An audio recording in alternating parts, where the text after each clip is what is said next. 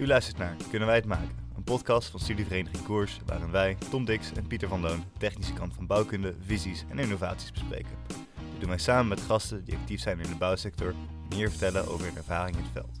Om te bouwen heb je materialen nodig. En vaak genoeg kijken we hiervoor naar beton en tegenwoordig ook steeds vaker naar hout. Maar vandaag gaan we terug naar een ander traditioneel materiaal, namelijk staal. Maar laat je niet verblinden door de traditie. Met staal is van alles mogelijk en zijn innovaties in volle gang. Zoals Frank Maatje al zei tijdens het staal-event, we streven naar zo hoog mogelijke R-waarde, de R van reduce, reuse, remanufacture en recycle. Allemaal dingen die met staal heel goed kan.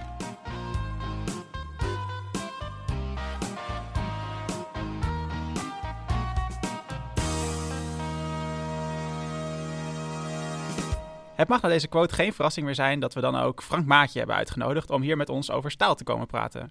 Frank is sinds 2010 de directeur van Bouwen met Staal, een branchevereniging die alle staalbedrijven in Nederland vertegenwoordigt en tevens als kennisplatform actief is. Ja, Frank, uh, welkom. Ja, dankjewel. Leuk om hier aan mee te doen. Ja, en uh, nou ja, zoals uh, we hebben je uitgenodigd omdat je dus actief bent bij de branchevereniging Bouwen met Staal. Wat, wat voor functie heb je daar precies? Uh, ik ben daar de, de directeur. Uh, en ja, geef leiding aan de, aan de hele groep. Mm -hmm.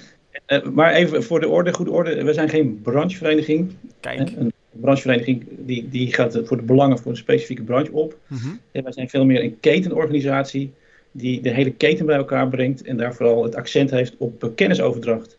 Zo zijn wij ook ooit ook, opgericht. Hè, uh, 60 jaar geleden, on onderhand alweer, is Bouw met Staal uh, opgericht door, uh, door destijds hoogovens. En hoogovens vond het belangrijk om, dat er meer staal in de bouw werd toegepast. En die, die dachten dat moet je doen door onafhankelijke kennisoverdracht. Dus vroeger kwam hoogovens met een zak geld. Die werd naar, naar Bouw met Staal gebracht. En dan moest Bouw met Staal daar gewoon op een onafhankelijke manier over ja, kennis naar, vooral naar de ingenieurs te brengen over hoe ze staal in de bouw moesten toepassen. Oh, kijk, oh, direct weer. Uh, goed dat je ons corrigeert, direct, uh, Frank. Uh, maar is er dan een andere? Zijn jullie dan geen branchevereniging of ook een branchevereniging? Nee, kijk, je hebt dus ook in, in onze, onze, onze branche, je hebt bijvoorbeeld VN-constructeurs, die, die, die ja. vertegenwoordigen de constructeurs, dat, dat is een branchevereniging. En in, in ons vak heb je bijvoorbeeld de SNS, dat zijn de Nederlandse samenwerkende staalbouwers. En je hebt de SFN, dat is de Staalfederatie Nederland. Die zijn specifiek, die vertegenwoordigen hun, hun branche. Oké. Okay. In feite overkoepelend daar overheen. Mm -hmm. um, en je vertelde net over, over de ontstaansgeschiedenis en dat eigenlijk dat jullie uh, ja, je oorsprong kennen door, dankzij hoogovens. Je praat al in de verleden tijd volgens mij. Is dat, is dat nog steeds zo? Ja. Uh, op zich is nu Tata Steel. Hè. We hebben Chorus gehad. Nu heet het Tata Steel. Uh, sinds vorige week zijn ze weer verzelfstandigd. En is de Engelse tak afgesplitst van de Nederlandse tak. Mm -hmm. Maar er zijn altijd een hele trouwe supporter gebleven van, van, van Bouw met Staal. Maar we hebben tegenwoordig hebben we veel meer partijen die onze activiteiten ondersteunen. Dus dat is eigenlijk veel, een, veel bredere uh, basis is er onder Staal gekomen dan heel specifiek dat het in, in het verleden hoogovens was. Ja, ik vond het wel mooi wat je zei. Uh, in het verleden was Bouw met Staal, kreeg, uh, gaf heel erg onafhankelijk advies, dankzij het geld van één partij. Dus dat is altijd... Dat, dat was heel sterk van hun. Ik, dat, dat, en zij snapten dat.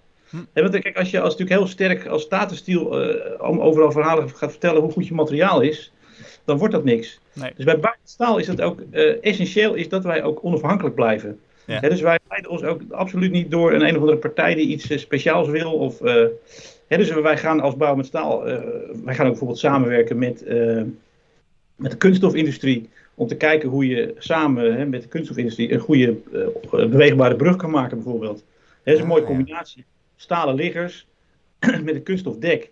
Hm. uh, kunststof is natuurlijk een mooi materiaal. Alleen de, de stijfheid van die materialen leidt enorm te wensen over. Hè? Dus uh, kunststof, je, je komt misschien tot een derde van de stijfheid van staal en daarna is het op. Alleen kunststof heeft bijvoorbeeld weer hele goede vermoeiingseigenschappen. Je kunt kunststof tot bijna de maximale spanning kun je belasten zonder dat dat vermoeiingsverschijnselen oplevert. Nou, brugdekken kennen we allemaal. Problemen met, uh, met, met vermoeiing. Dus ja, waarom je een beweegbare brug maakt, hè, dan maak je stalen liggers waar natuurlijk de grootste doorbuiging uh, mee kan beperken. En eromheen doe je kunststof. Nou, op zich helemaal hele mooie. Er zijn ook voorbeelden van gemaakt. Helaas zit het de laatste tijd niet zo door. Maar ja, dat, dat zijn gewoon goede dingen. Dus, maar als bouw met staal moet je dan niet zeggen van ja jongens, we gaan alleen maar dingen met staal doen. Ja, maar dan, natuurlijk. Door die samenwerking te kiezen, kun je, kun je met elkaar verder komen. We werken ook echt heel nauw samen met de betonvereniging. Ja, dat is ook wel belangrijk natuurlijk. Het, uh... Ja, dus kennis, kennisoverdracht doen we eigenlijk heel erg samen met de betonvereniging. We hebben samen opleidingen opgezet. En uh, je kunt bij ons een master doen. dus als je niet naar de universiteit geweest bent, maar je hebt het hbo gedaan, dan kun je daarna, als je een aantal jaar in de praktijk werkt, kun je een driejarige opleiding bij ons doen. En dan kun je in feite ook dat masterniveau bereiken. Maar dan doe je beton en staal. Maar ja, heel veel vakken zijn natuurlijk precies hetzelfde. Dus dat, dat heet ook tegenwoordig BV, BMS opleidingen. Oké, okay. staat genoteerd. Pure kennisoverdracht. Maar ja. je, had het, je hebt het over kennisoverdracht, maar net had je het ook over samenwerking. Dus uh, behalve dat jullie uh, een platform zijn om, om, om, dingen te leren, lopen er ook een paar ingenieurs rond die uh, aan projecten werken? Of hoe moet ik me dat voor me zien? Ja, zeker. Wij hebben ook gewoon echt mensen met kennis in huis.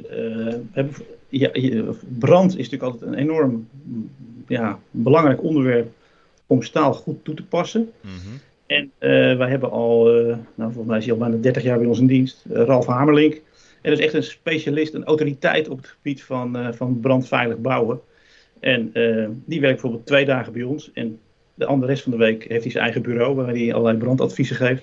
Volgens mij is hij nu ook bezig om brandadviezen te geven op het gebied van houtconstructies. Hè, dan moet ook echt wel eens even heel serieus gekeken worden naar, naar brand en hout. Ja, tenminste, ik leg thuis geen stalen balken in mijn, in mijn open haard, maar ik leg houten balken in mijn open haard. ja, dat heeft, uh, het moet wel een beetje warm zijn voordat je staal kan laten fikken. De constructie, dus is ook, de, de, constructie is een onderdeel van de brand. Ja. En daar wordt hier toch wel serieus naar gekeken. En ja, het is ook allemaal leuk dat we die hoogbouw, hoogbouwen aan het bouwen zijn, in, of willen in, in hout. Maar dan moet je toch wel heel serieus naar het hele brand, de brandproblematiek krijgen. Want mhm vroeger brandden de grote steden die brandden allemaal af omdat ze van hout waren. En tegenwoordig is, is, is dat natuurlijk niet meer zo. Ietsjes andere, maar, moet... ietsjes andere methodiek wel uh, van de houtbouw, uh, moet ik wel even zeggen. Want, uh, wel serieus kijken. We, we, we, bouwen nu met iets meer massieve houtelementen. Hè? Die fikken iets minder makkelijk af. Maar zeker, brandgedrag is belangrijk om te checken. Ja, ze fikken wel, hè? Ja, ze fikken wel, maar dan ga je niet met een lucifertje voor elkaar krijgen. Die betonnen kolom, die fikt niet. Nee, die stalen kolom ook niet, maar die buigt wel mooi door. nee, dus die moet je ook heel goed beschermen. Dus daarom is brand ook ontzettend belangrijk. Ja, ja nee, zeker. Maar het, het mooie natuurlijk van staal is wel, is, wij hebben nu ontzettend veel kennis van, van, van hoe dat staal uh, reageert tijdens brand. Mm -hmm. dus, en, en, dan hebben we dus tegenwoordig he, die opschuimende verven waar je mee, mee aan de gang kan. Maar je moet, je moet sprinkleren, je moet maar... En ja, je moet dus gewoon, en dat is ontzettend belangrijk in je hele engineeringsproces, moet je daar al van tevoren rekening mee houden. En dan kun je gewoon een hartstikke goed ontwerp maken. Ik vind het prachtig. Uh, ik ben wel bang. Uh, je bent te enthousiast bijna. Um, Nooit enthousiast. Ja, het, het, is altijd heel goed. Maar Oh. Ik, ik hoor nu al bijna de helft van de antwoorden op de vragen die ik hier voor oh, me heb staan. Oeh, we lopen op de zaken vooruit. Nee, ik, dus, ik dacht, ze kunnen nog prima doorgaan. Nee, precies. Nee, maar het enthousiasme is altijd heel erg fijn. Uh, maar misschien moeten we dan maar gewoon meteen doorrammen naar het volgende fragment. Want eigenlijk, ja, we, de casual gesprek schiet niet op. We gaan gewoon meteen kaart op staal. Oh, ik wil nog één, vraag, één vraag beantwoorden. Van, heb je nog andere functies? Ja, ja nee, daar was ik ook wel benieuwd naar eigenlijk. Ja, want ik ben nog uh, docent bij de TU, TU Delft Bouwkunde. Kijk. Oh, kijk. Dat uh, mogen we ook niet onvermeld laten. En daar doseer je ook staal? Of, uh... Nee, ja, ik, ik, wat ik doe daar, ik, ik begeleid uh, eerstejaars en derdejaars bij zo'n uh, bij, een, bij een vak, maar een ontwerpvak. Oké. Okay. Dan moeten ze een constructie ontwerpen. Maar dit zijn natuurlijk bouwkundestudenten in Delft, hè, die zijn natuurlijk anders dan, dan jullie. Ja, precies. Die zijn veel meer architectuurgericht. Ja. Maar we moeten dan ook een ontwerp maken waarin architectuur, constructie, klimaat, eh, allemaal bij elkaar komen. Mm -hmm. En dan moeten ze een goed ontwerp maken. En dan ben ik de constructieve begeleider bij, uh, Kijk, bij ja, dan ben ik wel benieuwd. Welk, welk leer hebben we het dan over? Het eerste jaar en het derde jaar. Dus... Oh, maar die zitten toch niet aan de non-lineaire femmechanica? Nee, oh joh. Nee, nee, nee. Bouwkunde, die bouwkundestudenten in Delft, er zijn een heleboel, die hebben al ontzettend veel moeite met één achter QL kwadraat. Ja, precies. Daarom was ik wel benieuwd naar. Hoe is dat niveau? Ja, echt, sommige dit, is echt kansloos. Die... maar je bent zo aan het bijbrengen dat de luchtankers toch geen opties zijn? Of, uh... Ja, kijk, wat ik, wat ik ze daar probeer bij te brengen, is vooral dat ze niet moeten gaan rekenen. Ah, ja. En... Dan kan je beter aan, de, niet aan. Laat het maar aan een bureau over bij civil engineering. Of, uh... wat ontzettend belangrijk is, is dat je als je iets ontwerpt met elkaar, hè, je hebt een constructeur en een architect, en, maar dat je vooral elkaars vak verstaat. Hmm. Ja. Hè, dus dat je als constructeur moet je natuurlijk snappen wat die architect wil. Hè, die, die, wil ruimtes creëren en die wil iets moois maken. En, en, en maar die architect moet ook als van die constructeur snappen, is dat je niet uh, dingen met, je, met die luchtankers kan, uh, kan ophangen. En dat je gewoon uh, materiaal nodig hebt. En hm. ja, als je, dat een vloerconstructie iets anders is dan een dakconstructie. En, en, ja, en grote overspanningen. Die, die, die studenten die komen altijd met mega uitkragingen. Dat is ook altijd oh, ja. zo leuk. Ja. Uitkragingen, populair. En, en dan dubbele uitkragingen, dan wordt het helemaal ingewikkeld. Nou, en kan... vloeren van 5 centimeter dik natuurlijk. Lekker dun, is altijd mooi. Ja, vloeren dun. En, en, altijd vloervelden van, uh, van 14 meter of zoiets. Standaard. maar ontzettend, dat, dus ik vind het hartstikke leuk om dan met die studenten samen tot een ontwerp te komen.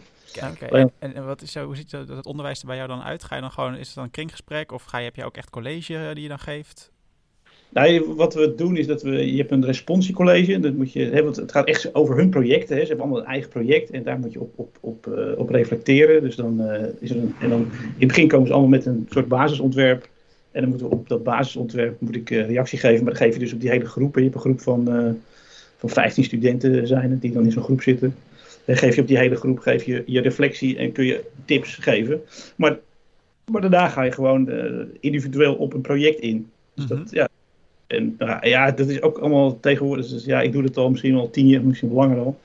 Maar ja, steeds minder tijd krijg je dan als, eh, als begeleider. En dat vind ik eigenlijk wel heel zonde. Is het gewoon omdat de, de studentaantal toeneemt? Of is je echt je tijd gewoon ook kort ingekort?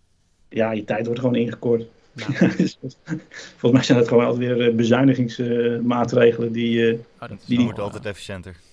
Moet altijd weer efficiënter, maar ja. ja. Maar het is hartstikke leuk om te doen. en nog één klein kanttekeningetje erbij. Kijk. Is dat tegenwoordig al die studenten zitten in dat hout. Het is echt ongelooflijk. Oh man.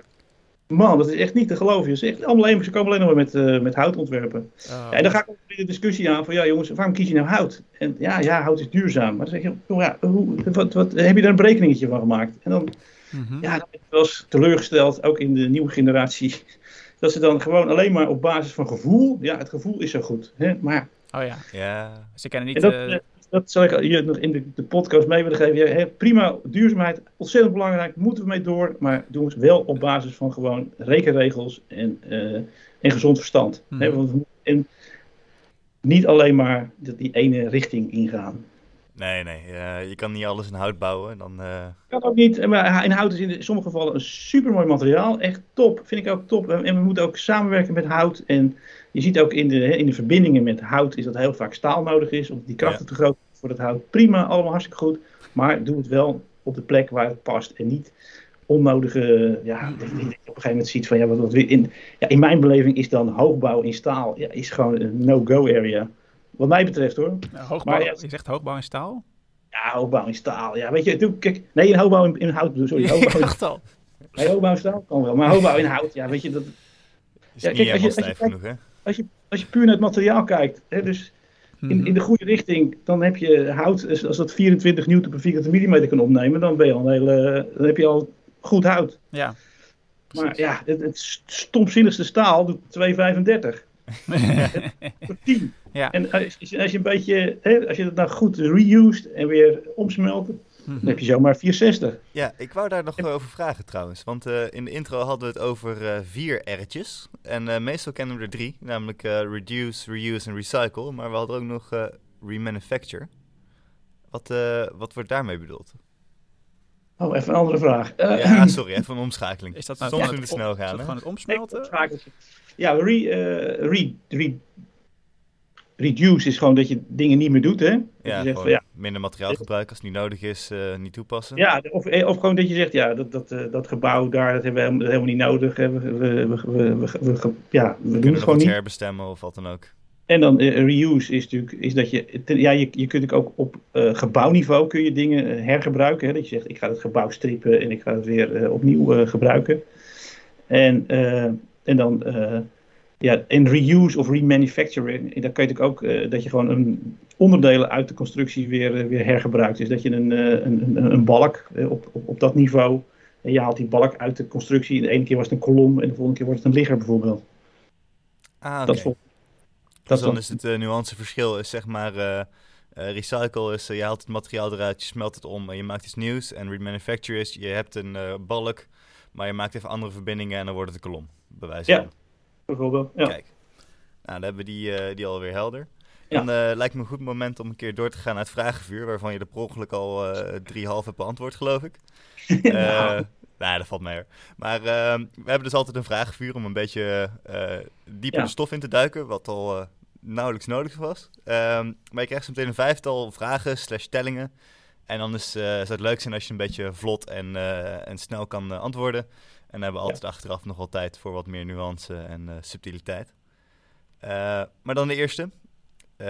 detaillering van staalknopen is het echte bouwen met staal. Ja, daar heb je wel een, een punt. Ik denk dat, ik denk dat je daar gelijk in hebt. Is, zeker in de complexere staalbouw, hè, als je dus het over, over hoogbouw hebt, of je het hebt over grote theaters of grote, grote overspanningen ja, dan wordt de detaillering van de staalknopen wordt, uh, wordt heel erg uh, belangrijk. En die bepalen voor een heel groot gedeelte de kosten van de constructie.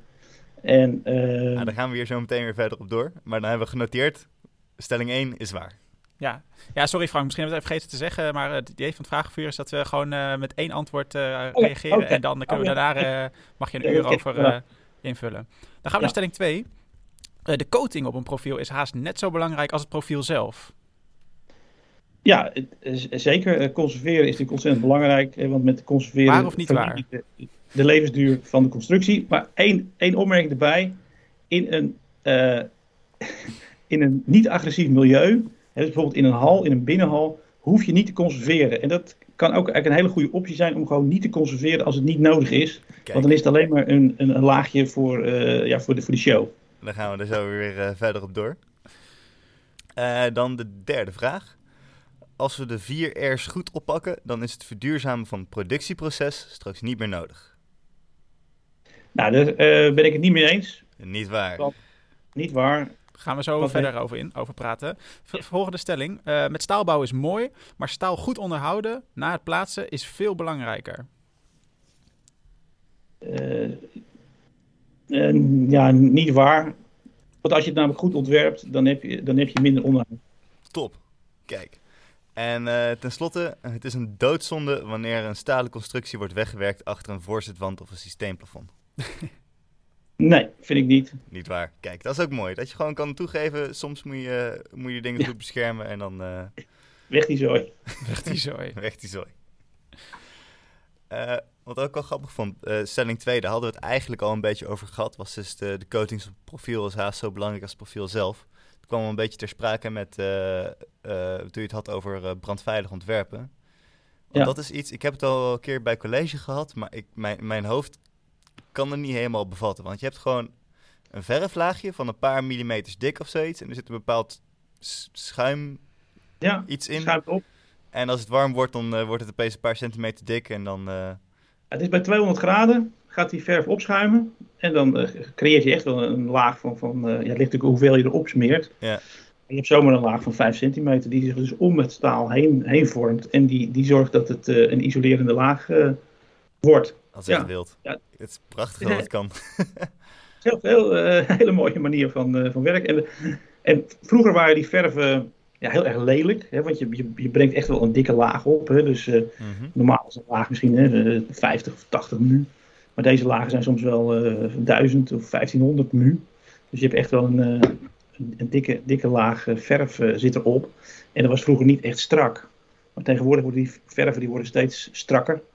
Ah, en wat je natuurlijk ook kan voorstellen als je zo'n dikke laag verf hebt, is dat, dat tijdens transport is dat ook heel erg lastig.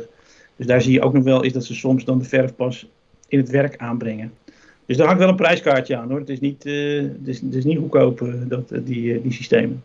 Ah ja, en, en dan wil je dat vooral dan toepassen op plekken waarvan je de staalconstructie graag wil laten zien, neem ik aan. Want anders kan je er dus gewoon zo'n voorzetwandje of een systeemplafond uh, voor rammen. Ja, nee, maar dat, dat, je ziet het ook toch heel veel in, de, in hoogbouw, uh, waar de, de constructies uh, later toch ja, veelal weggewerkt worden. Dat ze ook gewoon de stalen balken brandwerend coaten. ook dan nog wel. En behalve brandwerende coatings, hebben we nog meer mooie laagjes die, die belangrijk zijn om ons staal te beschermen? Nou ja, je hebt natuurlijk gewoon, als je natuurlijk eh, staal in een, eh, in een agressief eh, klimaat plaatst, in een buitenconstructie, heb je natuurlijk, ja, dan moet je gewoon het, het, staal gewoon heel goed beschermen. De ultieme manier is natuurlijk uiteindelijk het in een zinkbad te gooien. Mhm. En dan gaat er zo'n zinklaag omheen en die zinklaag die geeft een hele goede bescherming. Het mooie van zink is ook als er ergens een kras of iets ontstaat, is dat dan automatisch die kras ook weer dicht gemaakt wordt door dat zink. Dus dat is echt een hele goede bescherming. En wat we dan ook hebben, is dat zijn dan de zogenaamde duplex systemen. Dus dan verzink je het eerst, dan straal je het weer licht aan hè, voor de hechting. En dan doe je nog weer gewoon een, een, een kleurtje op. Waardoor het ook esthetisch weer helemaal goed is. Ah. En dat zijn hele, hele goede systemen. Maar ja, conserveren ja, vergt ook gewoon, is een, is een vak, vergt aandacht. Uh, wat heel belangrijk is ook, is, dat, is, de, is de afwerking van de constructie. met, met, met lassen ontstaan er uh, scherpe randjes, met zagen, uh, met boren. Nou, je, moet, je, moet alles een beetje afronden en doen. En zodat die, ook op die, op die hoeken het, het, het, het, uh, de conservering goed kan worden opgebracht. Ja, en jullie als bouw met staal zijn natuurlijk veel mee bezig, maar ik als constructeur in de SP, moet ik me daar heel erg bewust van zijn? Of is het van, ah, ja. dat, dat, doet de staalboer wel, hè? geen probleem, komt wel goed? Nee, ik denk als je als constructeur, als je natuurlijk een, een, constructie ontwerpt, is denk ik al heel goed om na te denken van ja, wat, ja, wat, wat, wat moet ik erop smeren? Ja, kijk, bij, bij infrastructuur is dat natuurlijk sowieso heel belangrijk. Mm -hmm. Maar wat, wat je dus ook maar goed, dan zit je ook wel een beetje in de detaillering. Is dat je ook zorgt dat het water eraf kan lopen. Dat er geen bakjes ontstaan in de constructie. Uh, waar, waar, waar, water of vuil, vuil is vaak ook een heel erg een, een, probleem met, uh, met, met conservering. Dus is, als ontwerper moet je er gewoon heel veel rekening mee houden. Is, is, is, is dat, dat de constructie goed ontworpen is. En dat die uh, ja, dus lang, lang meegaat. Ik heb een keer een prachtig voorbeeld gekregen tijdens een college van minder handig ontwerp. Volgens mij was het het station in Den Bosch. En is het, voor iedereen die, die het niet kent, is best wel een, een mooi oud, mooie oude stalen constructie met heel veel kleine vakwerkjes en dingetjes. maar het heeft ook een monumentale waarde. En een paar van die liggers, ik weet niet meer precies waar ze zitten, zijn U-balken, alleen dan met het bakje naar boven toe. Ja, nou precies. Dat nou. is niet zo handig. En toen kwamen ze bij renovatie achter. Ze dachten dat het massieve balken waren. Want het was gewoon bij onderhoud nummer 13 was er gewoon overheen geverfd. Maar dat was vol met duiven, duivenzooi. en uh, omdat het monumentale status was, mochten ze niet de balk omdraaien. Dus hebben ze ja. lekgaatjes in de, in de balken ontworpen. Zodat het toch maar een beetje ja. fatsoenlijk te onderhouden was. Aldoende leert men. Maar, maar dat, is, dat is het verleden. Ik, en ehm, ik zou graag even hebben over de, over de toekomst, of het heden eigenlijk, of waar we naartoe willen gaan, uh, Frank. Want eh, als ik, als, je gewoon als, als ik aan staal denk, dan denk ik gewoon uh, aan S235, S355, HA, HIB, HIM. En daar kun je eigenlijk de hele wereld wel mee maken. Ehm, maar dat is als auto's de weg naar Rome, voor mijn idee. Bouwen met staal zit niet stil. en ik vraag me af, wat zijn nou de trends? Waar, waar wordt nu bijvoorbeeld heel veel aandacht aan geschonken? Nou ja, is, ik denk dat de, de, de, grote trend op dit moment is natuurlijk uiteindelijk uh, duurzaamheid. Ja. dus we moeten gewoon onze CO2-footprint uh, verkleinen. Ik denk dat, uh, dat ja, of ja, uiteindelijk moet die gewoon naar nul. Mm -hmm. Ja, we kunnen die, die aarde niet verder belasten. En, nee. Nou ja, daarvoor, ik denk dat als, als je daarnaar kijkt, ja, wat, wat willen we dan doen? Mm -hmm. Is dat we natuurlijk uiteindelijk het, het staalmaakproces, dat heeft een enorme impact op de hele CO2-uitstoot. Ja. dus ik kijk naar de totale CO2-uitstoot van onze branche, dan gaat misschien 80% is in het maakproces van het staal. Ja. Nou, ik weet niet, jullie, jullie, zullen het nieuws ook gevolgd hebben de afgelopen weken rondom uh, datasteel. En dat is natuurlijk allemaal heel negatief over uh, dat er allemaal een vreselijke uh, neerslag is. Ja. En, ah, die uitstoot is ook niet gering, hè? Uitstoot is ook niet gering, CO2. Het is de grootste CO2-fabriek van, van Nederland, uh, in, in Emuiden. Daar moeten we ook helemaal niet om, omheen draaien. Maar het proces dat doen we natuurlijk nog steeds met, uh, met kolen. Hè? En er gaat natuurlijk vrij veel kolen worden gebruikt om dat staal te maken. Mm En als je kijkt ook naar de, naar, de, naar de behoefte, naar de toekomst toe, is dan blijven we toch ook nog steeds nieuw staal nodig hebben. Mm -hmm. en, uh, dus de, het, het, hergebruik van staal, dat is voor mij tot, hebben ze berekeningen gemaakt, tot 2070 of zoiets, is nog steeds niet voldoende staal op de wereld om de mensen hè, hun behoefte te, in hun behoefte te voorzien. Dus we zullen nog steeds dat nieuwe staal nodig hebben.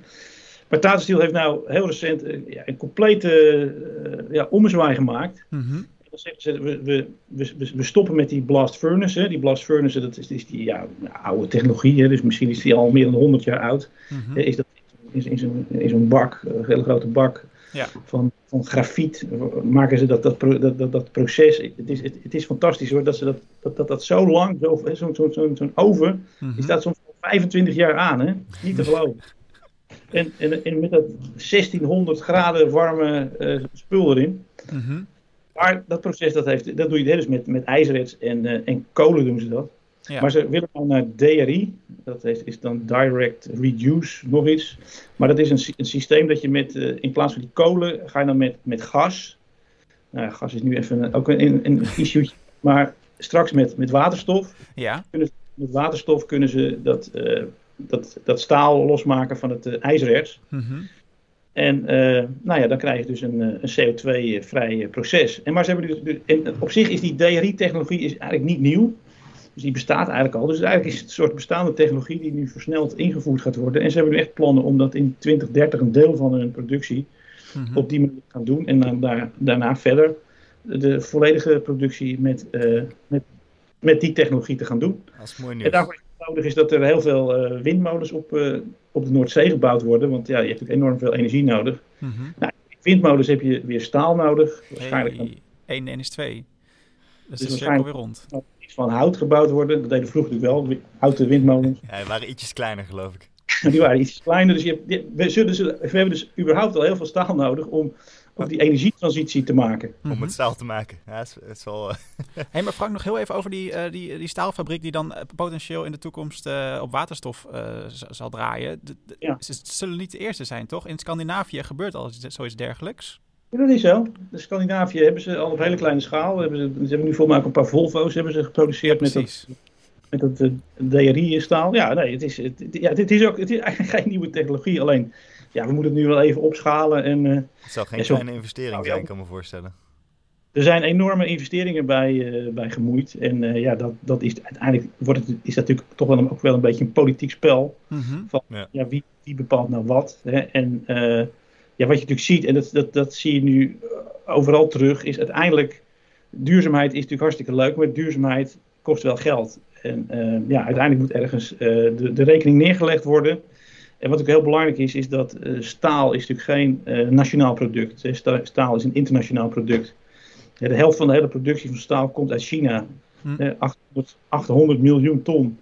En als je kijkt, in, in, in uh, IJmuiden maken ze 7 miljoen ton.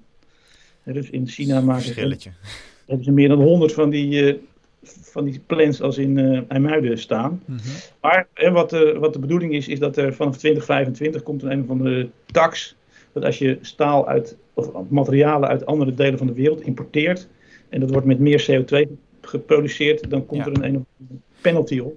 Dus er wordt En dan een beetje eerlijker speelveld voor uh, de Europese producenten die aan strengere normen moeten voldoen.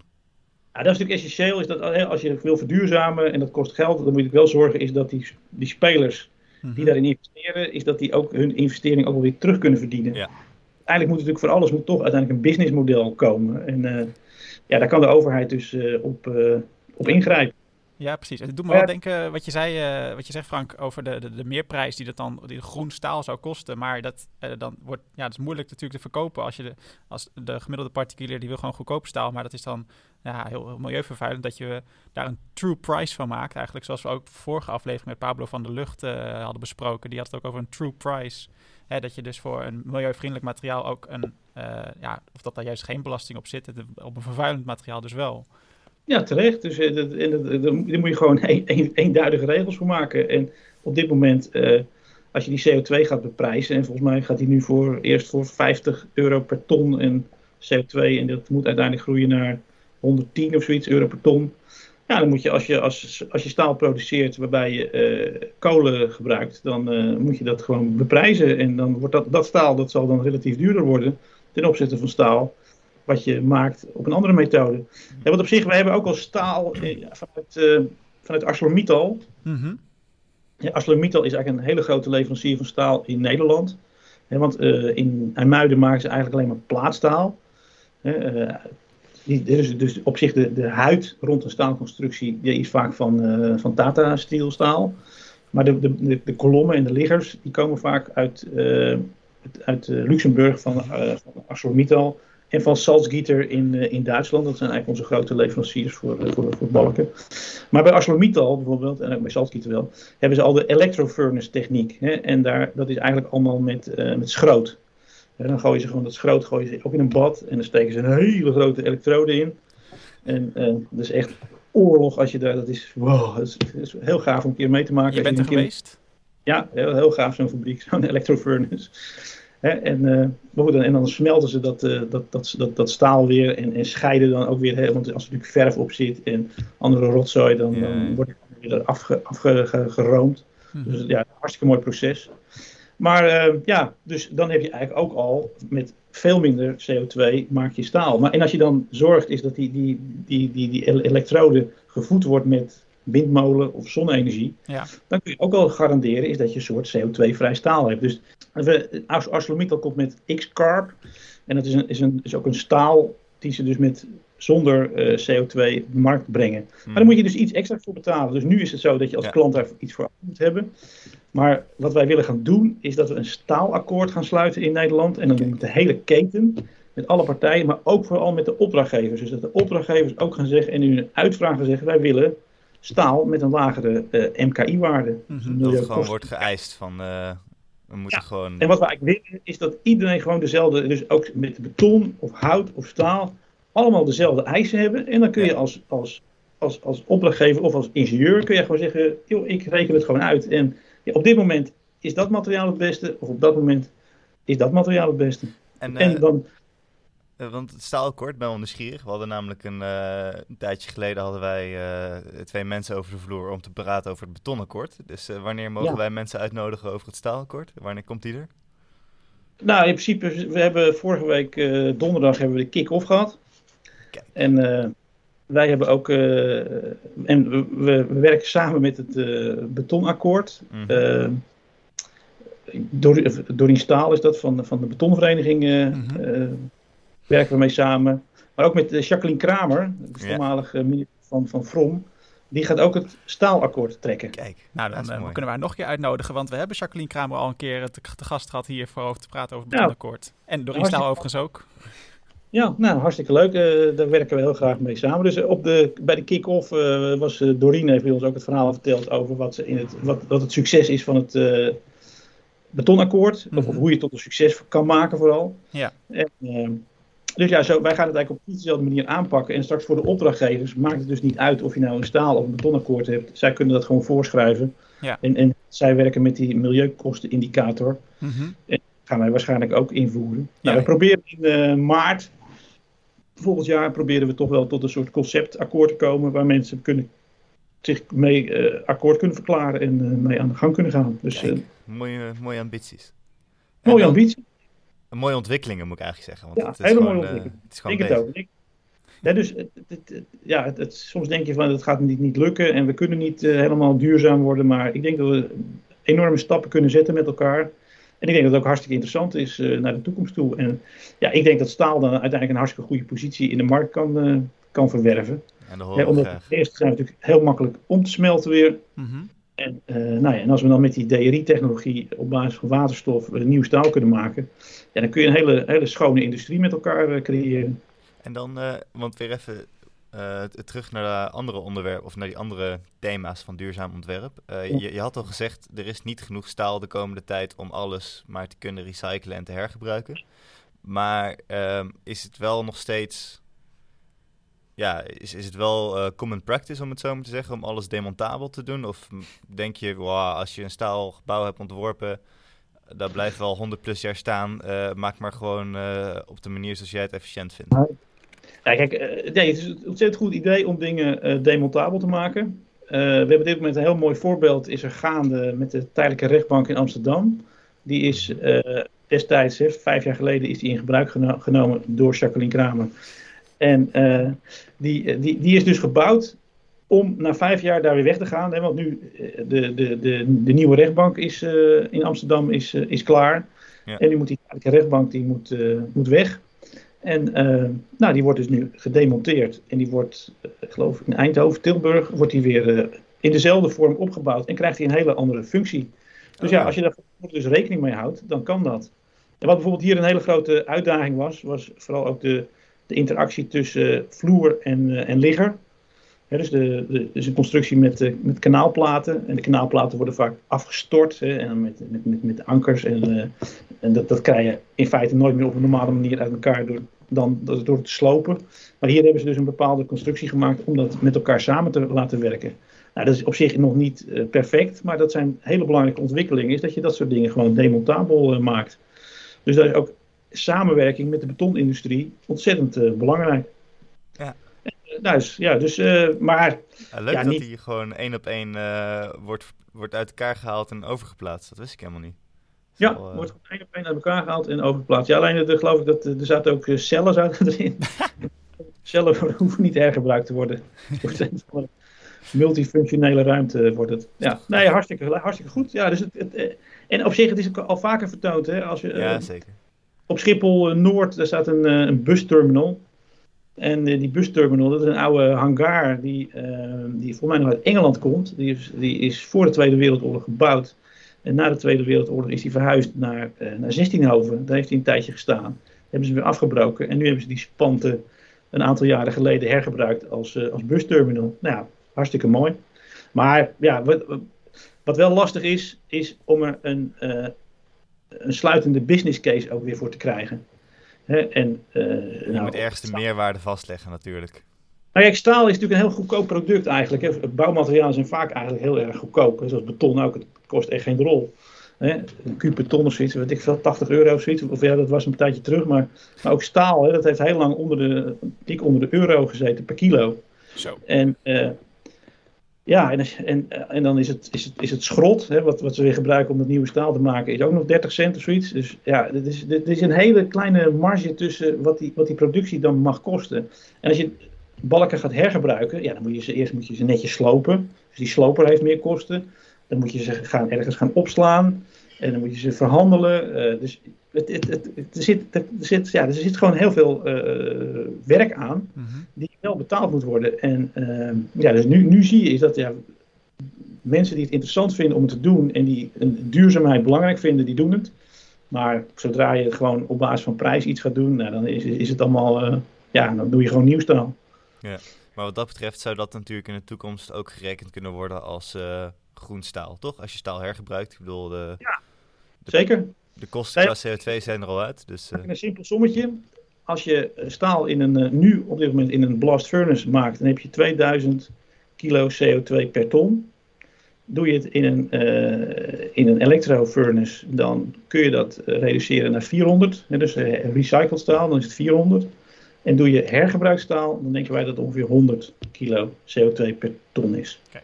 Dus zo loopt het zo af. He, want je hebt natuurlijk ook weer werk, je moet ermee gaan rijden, je moet het slopen, je moet het, dus zo, zo, zo zien we dat. details opnieuw maken.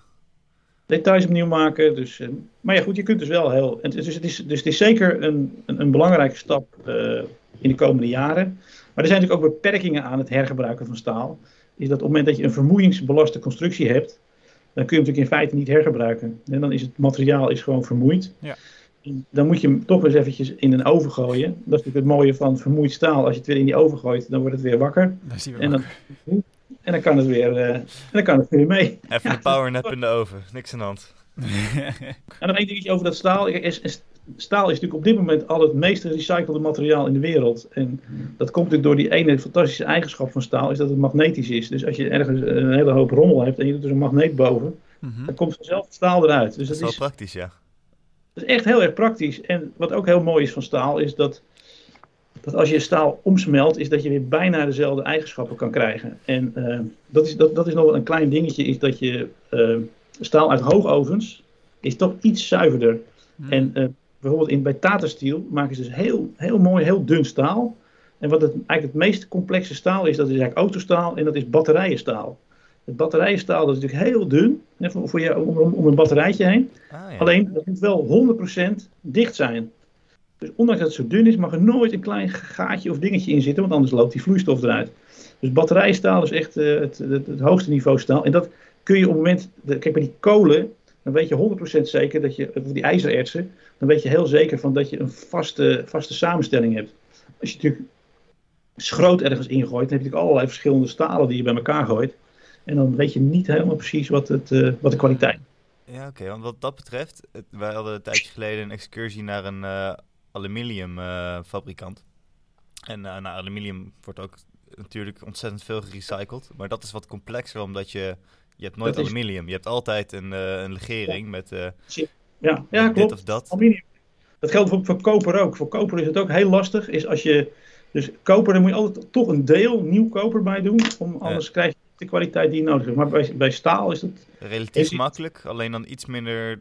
Dan ga je er geen, uh, geen ultra sterk nee, zuiver dus, staal van maken? Of? Dus daarom zie je dat uh, ArcelorMittal maakt wel balken van, uh, van gerecycled staal. En dat is ah, prima. En voor ons is dat natuurlijk helemaal mooi. Wij, wij, wij, kunnen daar prima een gebouw mee ontwerpen. Ja, dan wil ik toch uh, graag nog even door. Uh, ik begon uh, eigenlijk het gesprek met de vraag van wat zijn de, de trends die momenteel ja. bezig zijn. We hebben het goed stilgestaan bij duurzaamheid inderdaad. Maar er zijn natuurlijk nog meer belangrijke trends volgens mij gaande. We hadden het net even al van tevoren voor dit gesprek even over de, de digitalisering die ook bij jullie gaande is. Zou je daar nog wat over kunnen vertellen ja. Frank? Ja, digitalisering is natuurlijk super belangrijk. we hebben natuurlijk in de afgelopen nou, 25, 30 jaar zijn we natuurlijk in de staalwereld eh, overgeschakeld naar de 3D-ontwerpen, eh, 3D-tekenen. Nou, dat heeft ook heel veel gebracht. ik denk dat de staalindustrie daar nog steeds een voorloper is in de, in de bouw. In de andere eh, delen wordt daar minder nog steeds, al neemt het gelukkig toe. Mm dus ja, dat is natuurlijk een enorm voordeel, waardoor je toch bijna foutloos kan, kan werken vanuit zo'n zo'n 3D-systeem. Ehm, dat is een ontwikkeling die nu aan de voorkant ook wel met parametrisch ontwerpen steeds beter wordt. Dus ook parametrisch ontwerpen wordt steeds meer ingevoerd. Dus een aantal bedrijven zijn er ook gewoon echt actief mee bezig om ja, een, eigen ontwerptool te ontwikkelen, waardoor ze bijvoorbeeld heel makkelijk een, een, een, een, hal kunnen, kunnen ontwerpen. Dus niet, niet de complexe constructies, dat, uh, dat gaat, gaat goed. Mm-hmm. Nou, wat ik een hele belangrijke ontwikkeling vind in, in staal is, is Idea Statica. Ja uh, dat je verbindingen gaat doorrekenen met eindige elementen technologie.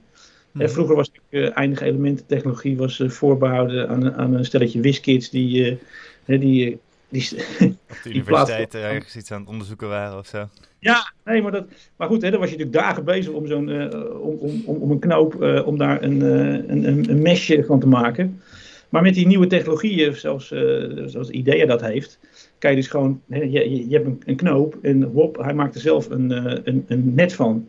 En wat dan daarna nog heel sterk is, is dat ze dan op basis van, de dan zet je de krachten op en dan komen er vervormingen uit en, en, spanningen. En op basis van die informatie kunnen ze dat ook weer koppelen aan de, aan de Eurocode regels.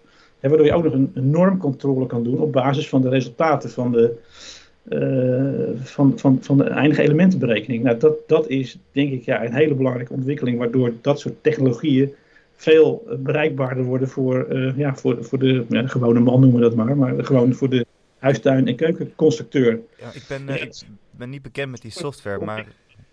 Maar dat is ook, wat, wat wel interessant van die hele ontwikkeling is, is dat de, de, de resultaten, die gaan soms verder dan de norm. Hmm.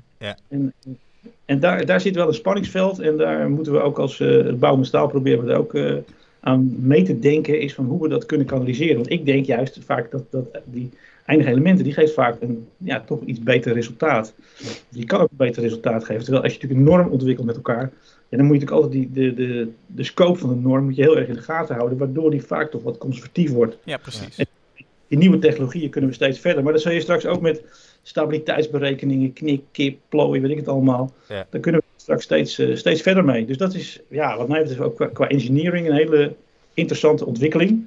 Ik vroeg me af, want ik ben, ik ben niet zo bekend met die software. Uh, maar je maakt dus een eindige elementenberekening. En heb je dan ook. Uh, ontwerp je dan ook echt de, de buiten en de moeren en, en, de, en de lasnaden? Of wat, hoe ziet ja. het er ongeveer uit? Tot op het laatste detail gaat dat. Ah, oké, dus ja. oké. Dan, dan, dan, kan je alle, alle moeren berekenen of alle ja. berekenen op, op afschuiving. En, en dat doet hij allemaal. hij, hij bekijkt helemaal het hele vervormingsplaatje. Bij staalconstructies is natuurlijk de vervormingscapaciteit van de verbinding altijd heel erg belangrijk. Ja. dus als het kan vervormen, dan kunnen de dingen, dan, dan kun je herverdeling van, uh, van krachten krijgen. Ja. He, wordt plotseling iets breekt, dat, daar moeten wij altijd in, in de staalconstructie enorm voor oppassen, dat je niet ergens pats iets, iets afbreekt.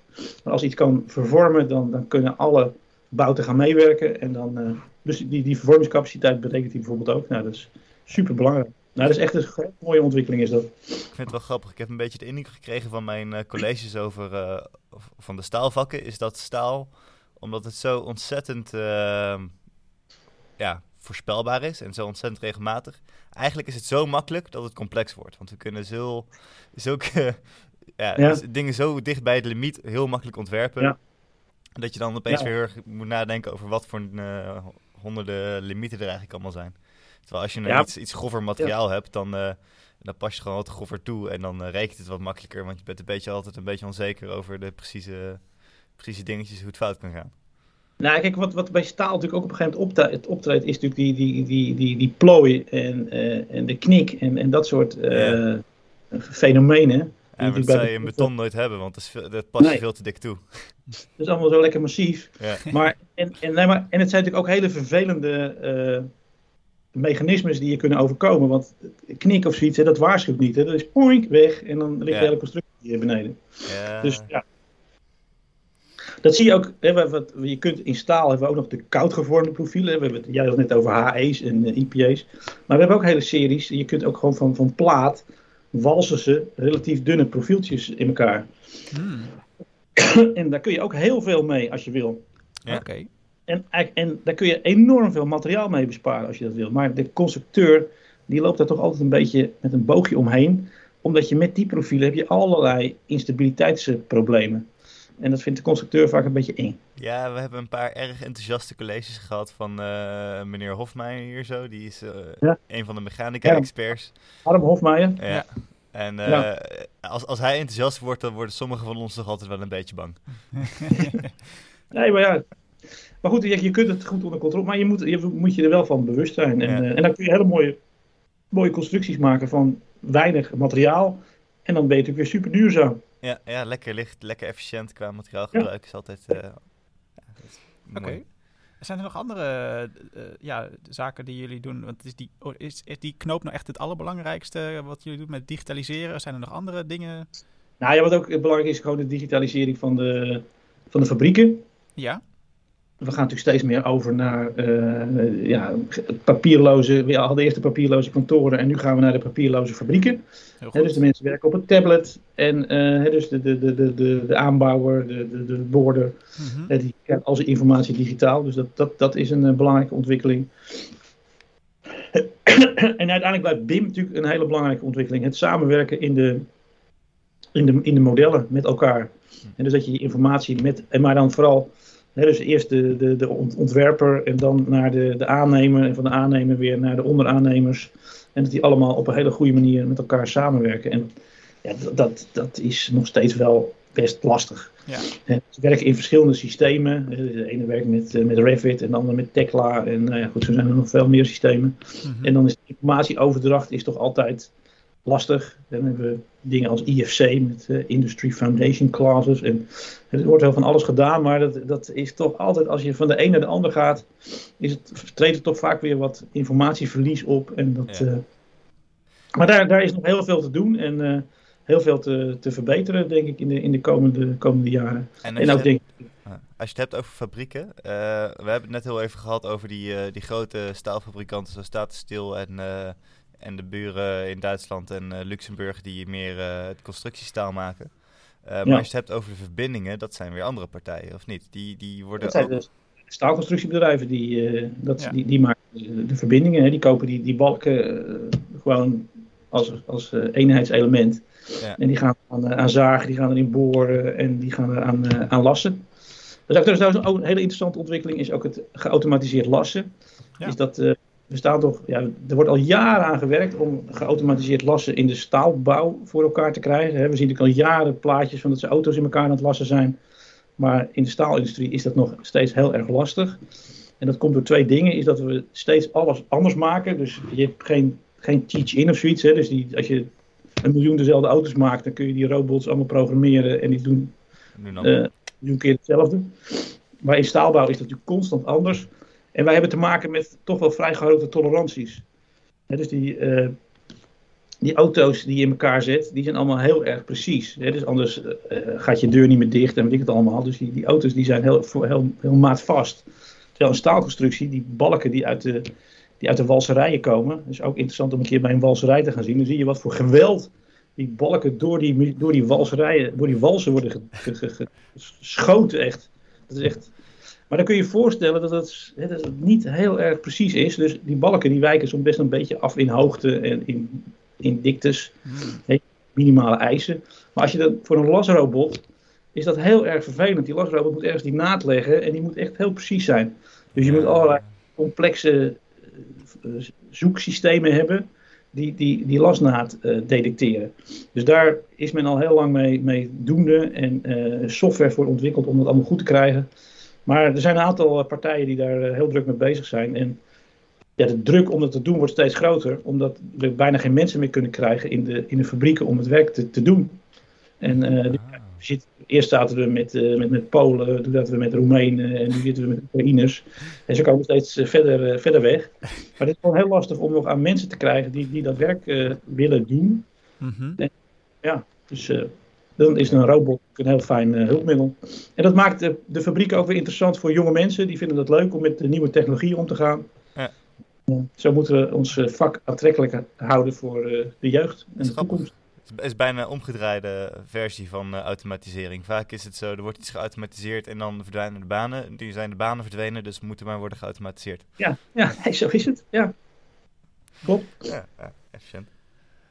Maar ik vroeg me af, is, zeg maar, je had het net over, uh, Frank, over de, de, de, belang van samenwerking, ketenintegratie. Dat partners goed met elkaar kunnen samenwerken, dat ze dezelfde taal spreken. En uh, nou, ook hier met die, met die, met die, met die industrialisatie in de fabrieken, dat uh, alles ehm, daar gedigitaliseerd wordt. En hoe, hoe voert Bouw met Staal daar ook campagne voor? En hoe ziet dat eruit? Of zeggen jullie gewoon meer samenwerken tegen de mensen? Nou ja, kijk, wat wij proberen te doen is door, uh, door goede voorbeelden te laten zien. Uh, de mensen te inspireren om dat uh, ook te, te gaan doen.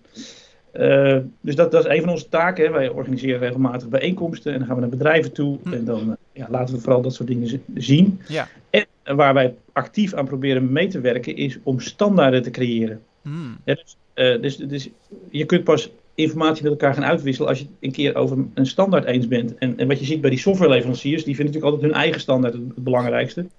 en, en, hè, en, daar proberen ze altijd markt mee te, te, te creëren. Mm en, uh, en wij als ja, overkoepelende organisatie proberen dat te doorbreken dus we hebben bijvoorbeeld hebben wij een zogenaamde BIM-ILS hebben wij ontwikkeld als, uh, als bouw met staal samen met de, met de staalbouwers. Dat, is, dat heet informatieleveringsspecificatie.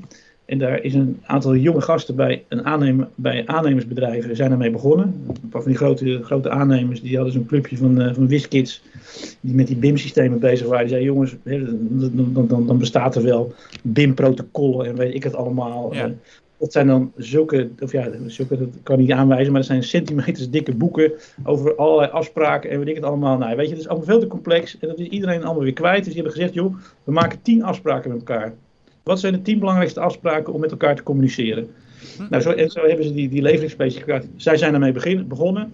En wij hebben nou een specifieke voor de staalbouw gemaakt. Welke tien afspraken moet je nou minimaal maken om gewoon op een beetje normale manier informatie met elkaar uit te wisselen? Nou, en dus heb je de kalkzandsteenindustrie heeft zoiets gemaakt. En de, de, de, de, de, de betonplaten. En weet ik het allemaal. Iedereen heeft zo'n zo'n dingetje gemaakt. En dan kun je dus vrij soepeltjes met elkaar informatie uitwisselen. Hartstikke goed initiatief. Oké, nog één keer de naam? BIM ILS. Oké. dus, en dan kunnen wij ook gewoon ergens uh, vandaan plukken? Of, uh, je kunt er vandaan plukken, dus dan, als je dat, dan zie je allerlei uh, initiatieven op dat gebied zie je verschijnen. Ah. Ja, hartstikke goed. Uh, ja, nice. En uh, volgens mij zijn jullie ook veel bezig geweest met uh, parametrisering van, van knopen. Ja, daar hebben we iemand voor aangenomen. Een jongen, jongen van, die was afgestudeerd op de TU Delft. En die hebben wij toen aangenomen om dat, dat, dat proces verder te brengen. Nou ja hij, ja, hij, was vooral om de kosten in beeld te brengen. Ah, oké. Okay. Dus dat je gewoon ja, dat, alles snel even kon narekenen. Dat is misschien ook een puntje voor, voor hier, is dat ja, ik vind eigenlijk dat uh, een ingenieursbureau, of de, ik vind dat die meer aandacht zouden moeten besteden, überhaupt aan de detaillering van de verbindingen. En uh, er is ja, vaak een ontwerp, een, een DO dan, hè, dat wordt vaak op de markt gegooid en dan is er nauwelijks iets over die verbindingen is er uh, uitgewerkt. Ja, soms een principe detailje, maar ik zou er voorstander voor zijn om dat toch zeker bij complexere constructies veel verder uit te werken. Het argument is dan vaak dat de staalbouwer beter weet hoe die verbinding er moet, moet gaan worden. Maar ja, uiteindelijk is het ook vaak gewoon pure mechanica. En hè, die, die kracht moet van de een naar de ander. En mm dat moet volgens mij een goede constructeur zou dat ook moeten kunnen, kunnen uitwerken. Mhm. Maar dat gebeurt vaak niet. Het werk wordt dan over de schutting gegooid en dan moet die staalbouwer maar zien. Mhm. Nou, wat je dan ziet is dat die constructies, die worden door, door die ingenieur in het ingenieursbureau, worden ze geoptimaliseerd naar kilo's. En dan gaan ze lekker, uh, lekker uh, alles naar Unity. Voor een, voor een staalconstructie is dat gewoon rampzalig. Ja, die, die kracht in die verbindingen, die moeten ook ja, van de een naar de andere doorgevoerd worden. En als die, als die staaf al helemaal benut is voor zijn moment en zijn dwarskrachtcapaciteit, ja, dan is er niks meer over voor, uh, voor de, om, om die verbinding te maken. Dus dan moet je allemaal gedrocht van verbindingen of dubbele verbindingen moet je gaan maken. Nou, dat is, en dan, en dan, uh, ja, dan ga je enorm de Bietenbrug op. Uh, er stond pas een interview in, in ons vakblad uh, Staal met een ex-staalbouwer. En die zei dat nou, die had dus 40 jaar in het vak gewerkt en hij zei dat 60% van zijn collega's die waren failliet gegaan doordat ze uiteindelijk uh, failliet gingen op de verbindingen. Omdat die verbindingen veel duurder werden dan dat ze van tevoren hadden verwacht. Mhm. En er ontstaat altijd een hele hoop gezeur in, in zo'n project. Ja, en het, uiteindelijk ja, trek je dan toch met z'n allen weer ergens aan het kortste eind en wordt er niks verdiend aan zo'n uh, zo'n constructie. Dus uh, even alvast een goed advies. als je je ontwerp hebt gemaakt, maak even een paar uh, detailberekeningen. Kijk of het ergens op slaat. Kijk of je die kracht een beetje kwijt kan. Zeker, dat moet je zeker doen. Dus uh, schaf alsjeblieft zo'n pakket als uh, Idea Statica aan. Of, in, of een andere. Dus ik denk dat er veel meer komen op de markt straks. Ja. Mm enorm, dan krijg je enorm veel inzicht in, in hoe die verbinding werkt. Want het, het is ook vaak heel complex hoe, hoe, hoe zo'n verbinding werkt. Ja. Het is, dus ja. Uh, okay. en, en, en ja, pro, zie het ook als een heel belangrijk onderdeel, denk ik. Hè? Dus het wordt vaak gezien als van, ja, weet je, dat doet, dat doet die detailconstructeur wel. En dat is dan ja, een beetje een niveauverschil. En uh, dat is niet goed. Ik denk dat het gewoon, de, details zijn gewoon super, super belangrijk om een goede, goede constructie te maken. Dus ook een advies aan jonge constructeurs. verdiep je ook in die uitvoering vooral. Die uitvoering is zo essentieel. En je bent in mijn ogen pas echt een goede ontwerper als je nagedacht hebt over hoe ze het ook gaan maken daar, hoe ze het omhoog moeten hijsen, in wat voor onderdelen ze het kunnen maken. Ja, dus, ja ik denk dat toch uiteindelijk, en, en ik denk dat de automatisering, die gaat daar ook debet aan zijn.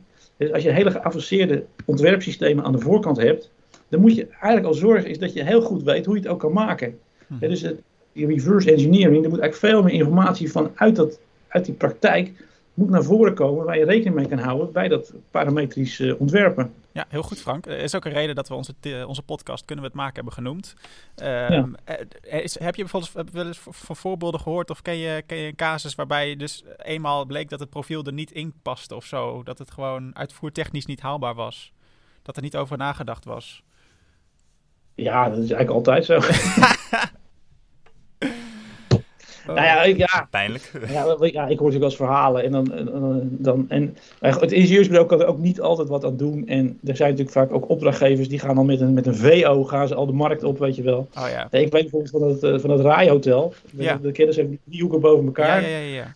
Daar gaat dan de markt op en dan heeft niemand erover nagedacht hoe, je, hoe, je, hoe, je, hoe je die driehoeken in de lucht dan gaat maken. Precies, dat heeft iemand van bouwkunde in Delft in het eerste leerjaar bedacht. Ja, wie weet ja. ja. Ja, maar het is hartstikke leuk als je die driehoek in de lucht hangt. Maar ja, hoe ga je die driehoeken dan maken? Hoe krijg je ze stabiel? Hoe, hè, hoe, hoe krijg je die... Hè, want alles gaat natuurlijk op een gegeven moment zakken. Hè, want het wordt steeds zwaarder. En hè, wat, hoe, hoe, moet je, hoe hè, moet je het van tevoren opzetten? Of moet je er een constructie onder maken? Ja. Ik denk, je daar moet je gewoon van tevoren heel goed, goed over nadenken. Dus bij een ontwerp hoort ook altijd een, een, een montageplan. En ja, zeker bij dat soort complexe constructies is dat gewoon essentieel. En ja, weet je, dan, dan kan zo'n constructie, die kan zomaar in, in een paar weken tijd uh, verdubbelen qua, qua kosten. Als, als, als mensen het gaan, gaan, gaan uitwerken. Dus dan zeg ik, zorg nou voor is dat je, hè, en de ingenieursbureau hebben natuurlijk ook niet altijd de, de kennis, maar ga dan gewoon even uh, vragen in de markt van jongens, hoe zouden we dit gaan doen? Ik heb ook begrepen van Hollandia bijvoorbeeld, hè, die werken veel in, uh, in Londen. Dus daar is het heel normaal, is dat zo'n zo'n ingenieursbureau dan gewoon bij een paar staalbouwers even gaat opvragen van jongens, hoe, hoe, hoe kunnen we dit nou slim doen? zonder dat je nou al meteen uh, de opdracht hebt, gewoon even met elkaar sparren van nou, hoe zouden we dit nou aanpakken, hoe kunnen we dit doen? En dan kun je een veel slimmer, uh, slimmer ontwerp maken. Maar misschien moet je wel, ja, bij, bij staalconstructies toch een soort fase hebben, is dat je zegt van ik neem het nu aan. Dan gaan we kijken, gaan we het nou echt uitwerken en dan een definitieve prijs. Ja, precies. Het is, het is soms, te, ja, het, het lijkt als je, de, de, je weet joh, het, het weegt straks 1000 ton, dus uh, weet ik veel, 3 euro per kilo. Voor 3 miljoen, maar ja. dat is gewoon te complex vaak nog. Ja, dan weet je er nog lang niet. Nee. En, en overigens bij dit rijhotel, dat is een complex gebouw, maar dan liep er ook nog eens een metrotunnel onder en dan zat er een A10 naast. Dus er was ook nog eens een postzegel ja. waar je op bouwde. Ja. Dus uh, dat kan er ook nog eens bij, bij kijken. Hey, ik, ik, ik, zie dat we toch een beetje. De, de tijd uh, gaat, loopt hard oh. weer, uh, weer, Frank. En daarom wil ik nog even één laatste vraag stellen. Ehm, dat is eigenlijk meer over hoogbouw. Waar, wat je net al heel even in het begin kort aan, aanstippelde. staal is dus uiteraard e-, enorm geschikt ook voor, voor hoogbouw. In Amerika gebruikt, wordt het veel gedaan. In Nederland ken ik er twee. Dat is in Rijswijk en, en hier in Eindhoven, hier, de buurman. Uh, het Kennedy, de Kennedy-toren. Ja, ja. Waarom is er zo weinig uh, stalen hoogbouw in Nederland? Uh, ja, het is toch, ik denk, veel, veel cultuur.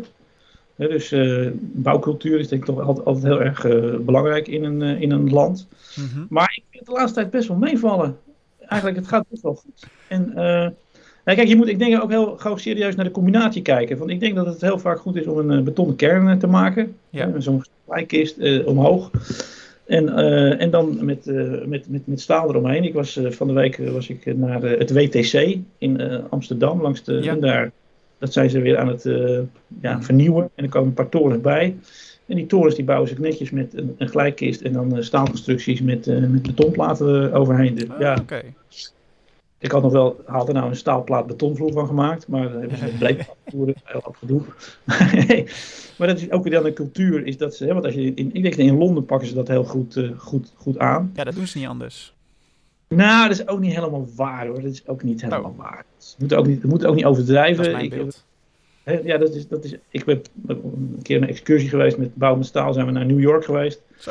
Zijn we ook uh, naar het, uh, naar het American Institute geweest, de AISC, dus vergelijkbaar wat uh, Bouw met Staal doet. Maar die vertellen toch ook dat ja, in, in Amerika is ook zeker 50% van de markt is beton in hoogbouw. Oh, toch wel? Ja.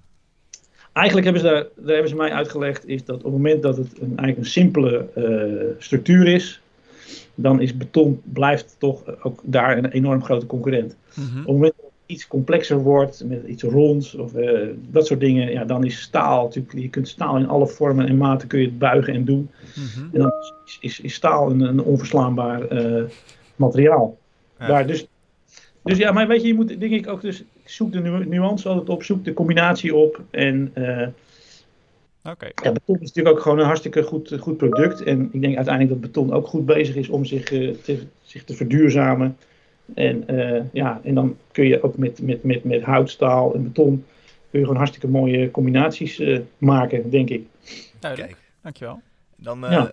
dan misschien nu tijd voor de allerlaatste standaardvraag. Ik denk dat we hem al ongeveer vier keer hebben beantwoord, maar toch voor de zekerheid. heb, je Ja. nog, heb je nog goed advies voor, voor aankomend constructeurs of constructeurs die net zijn begonnen? Nou, ik denk uh, ten eerste is dat je bouw een goed netwerk op. Dus je moet, uh, is denk ik heel Ja. erg belangrijk als, om je te ontwikkelen. En, kijk ook vooral dus uh, niet alleen maar heel, heel, heel, heel- kijk in de breedte. En kijk dus ook in die uitvoering. Dus bijvoorbeeld, ga met excursies mee. Mhm. Eh, eh, heb ook eh, tegen je werkgever, als je, moet je ook zeggen van ik moet er naartoe. En als hij dan niet mag, dan moet je zeggen ik ga toch. Lekker. Dus ja, ik denk dat dat ontzettend, eh, ontzettend belangrijk is. Ik denk ook dat je je niet alleen maar op techniek eh, moet ontwikkelen, maar ook op andere competenties. Mhm. Dus, eh, leiding geven, eh, recht, eh, contracten. is altijd ontzettend handig om daar ook verstand van te hebben. Dus een beetje ook, probeer je ook als. Kijk, als je natuurlijk gewoon puur een, een, een, een FEM-analyst wil worden, dan moet je natuurlijk gewoon lekker de hele dag lekker femmen. Ja. Maar als je een allround constructeur wil worden, dan is het gewoon ontzettend belangrijk dat je die andere competenties ook hebt. Want uiteindelijk, eh, het gelijk hebben en gelijk krijgen, dat is een heel groot verschil. En eh, ja, je moet en, en vooral zorg die, zoek die, die, die, die samenwerking op. Dus eh, in een project is het gewoon zo belangrijk is, is dat je met die verschillende disciplines goed weet om te gaan, eh, snapt wat een ander wil. En, en dan kun je gewoon tot hele mooie constructies eh, komen. Ik denk, ik denk zelf ook dat je moet ook niet te bang zijn om verantwoordelijkheid naar je toe te trekken. durf ook gewoon fouten te maken. In je, iedereen maakt fouten, maar dus als, als je alleen maar denkt van oh, ik mag geen fout maken. En zorg ervoor dat je een, uh, een goede buddy hebt. Hè, dus dat je iemand, een oudere die al ervaring heeft, uh, dat je daar ook het, natuurlijk toch ook het vak van leert. Ja, want op de universiteit je leert natuurlijk heel veel, maar je leert ook heel weinig. Ja, daar ben ik me best bewust van af en toe. je, je leert heel eenzijdig. Ja, en die bouwpraktijk is natuurlijk. Uh, ik weet ook wel dat het voor het eerst uh, op. Ja. in de echte wereld kwam. En, dan, en het grappige is dan dat sommige mensen denken dan dat je echt alles weet. En dat, je, dat, je, dat jij hun moet. ze hebben wel 30 jaar ervaring en jij komt er net kijken. En je kunt best leuk een sommetje maken, weet ik het allemaal. Maar hoe echt iets in elkaar zit. En, dus ja, dat, dat, en, ja, ik denk dat het juist heel leuk is om dat te leren. Kijk. Dat is heel mooi, heel breed advies. Ik denk ook niet dat we eerder iemand hebben horen zeggen dat uh, het ook goed is om te verbreden in, in bijvoorbeeld uh, een beetje de legal kant en zo. Dat vind ik ook wel mooi. Ja, je hebt het woord staal amper genoemd volgens mij. Nee, dus dat is, ja. Nee, ja, ik weet je, ja, het maakt ook geen zak uit welk materiaal je doet. Het is overal, het, uiteindelijk maakt het ook helemaal niet uit. Je, je weet je, in, ook wat, als, op universiteit, je leert natuurlijk vooral hoe pak je een probleem aan. Ja en je hebt een bepaald niveau van denken en je kijkt niet meer op tegen, tegen een hoogleraar of zoiets. Dat is ook maar een een van de. Het was een boerenlul. Hè? Dus, maar ja, dus ja, weet je, we zijn allemaal mensen en we moeten het met elkaar doen. En, uh, en ook ja, vooral waardering hebben voor die mensen eh, die, die, die het uiteindelijk moeten doen. Die, die, dat is ook super belangrijk. Dus ook, ja, vooral altijd ook proberen te communiceren met die, met die mensen op de werkvloer. Ik vind het een prachtige conclusie. Uh, hartstikke bedankt Frank dat je, dat je met ons wil praten ja. vandaag was een ontzettend gezellig gesprek ook en, uh, en oh. heel leerzaam. Nou, hartstikke mooi. Ik vond het ook hartstikke leuk. Ik eh, ben benieuwd naar het resultaat. Ja, ik denk dat dat hartstikke goed gaat komen. En uh, Frank, mochten nou mensen uh, geïnspireerd zijn geraakt van dat bouwen met staal, daar wil ik meer van weten. Welke actie moeten ze dan ondernemen? Ja, www.bouwmetstaal.nl. Ja. Dan, uh, en, en we hebben, maar ja, het is de podcast, ik nog niet klaar. Maandag hebben we de staalbouwdag. Oh ja, natuurlijk. Nou, die kunnen we even op onze socials wel, uh, wel delen, denk ik. Ja. En 2 december hebben we een studenten-event. Ah. Ja, precies. Daar zijn wij dan weer welkom. Ja, dan gaan we met een boot varen door uh, Rotterdam. Nou, yes. leuk. Langs allemaal leuke plekken waar staal wordt toegepast. En daar ben je ook bij? Ja, tuurlijk. Gezellig. Nou, nou wel leuk. Dan uh, zien we je daar een keer hopelijk in levende lijven. Nou, hartstikke leuk. nou, dan ook vanuit mij heel erg bedankt Frank voor je tijd en je, je energie. Graag gedaan. Uh, dan, uh, dit was hem dan weer. Uh, u luistert naar Kunnen we het maken? is gepresenteerd door mij, Tom Dix. En naast mij zit Pieter van Loon. En tot slot willen we de commissie bedanken die heeft geholpen deze podcast te maken. En natuurlijk ook jij, bedankt voor het luisteren. Wil je graag reageren op deze aflevering? Dat kan. Dat is, kun je dan doen door te mailen naar podcast.koerstue.nl Of je kan ons volgen op Instagram, dat is dan @koersief. Recensies kun je plaatsen op iTunes. Dit helpt anderen bij het vinden van de podcast en ons bij het verbeteren van de show. Over twee weken zijn we terug met onze volgende aflevering. Voor nu bedankt voor het luisteren en tot ziens.